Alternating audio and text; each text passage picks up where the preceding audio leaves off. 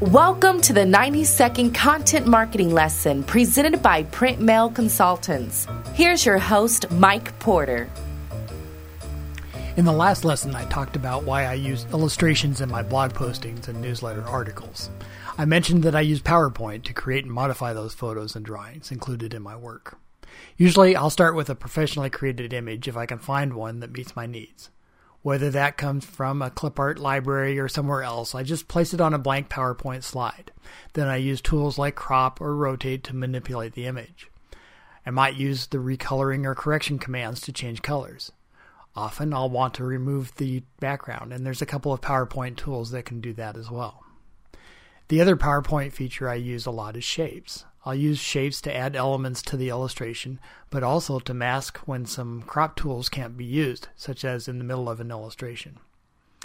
The group and alignment commands come in handy at times when an illustration contains several independent elements. When I'm all done, I select all and then save as a picture.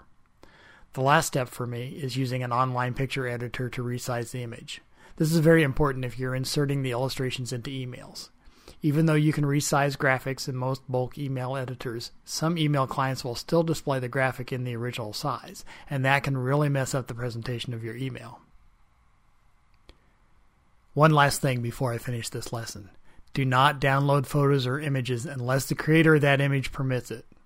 It is really easy to right click on something you found through Google image search and use it for your own project, but don't do it. There are bunches of online libraries of images for your use.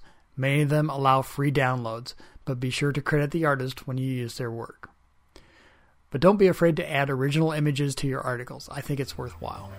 Hope this was helpful. Thanks a lot for listening.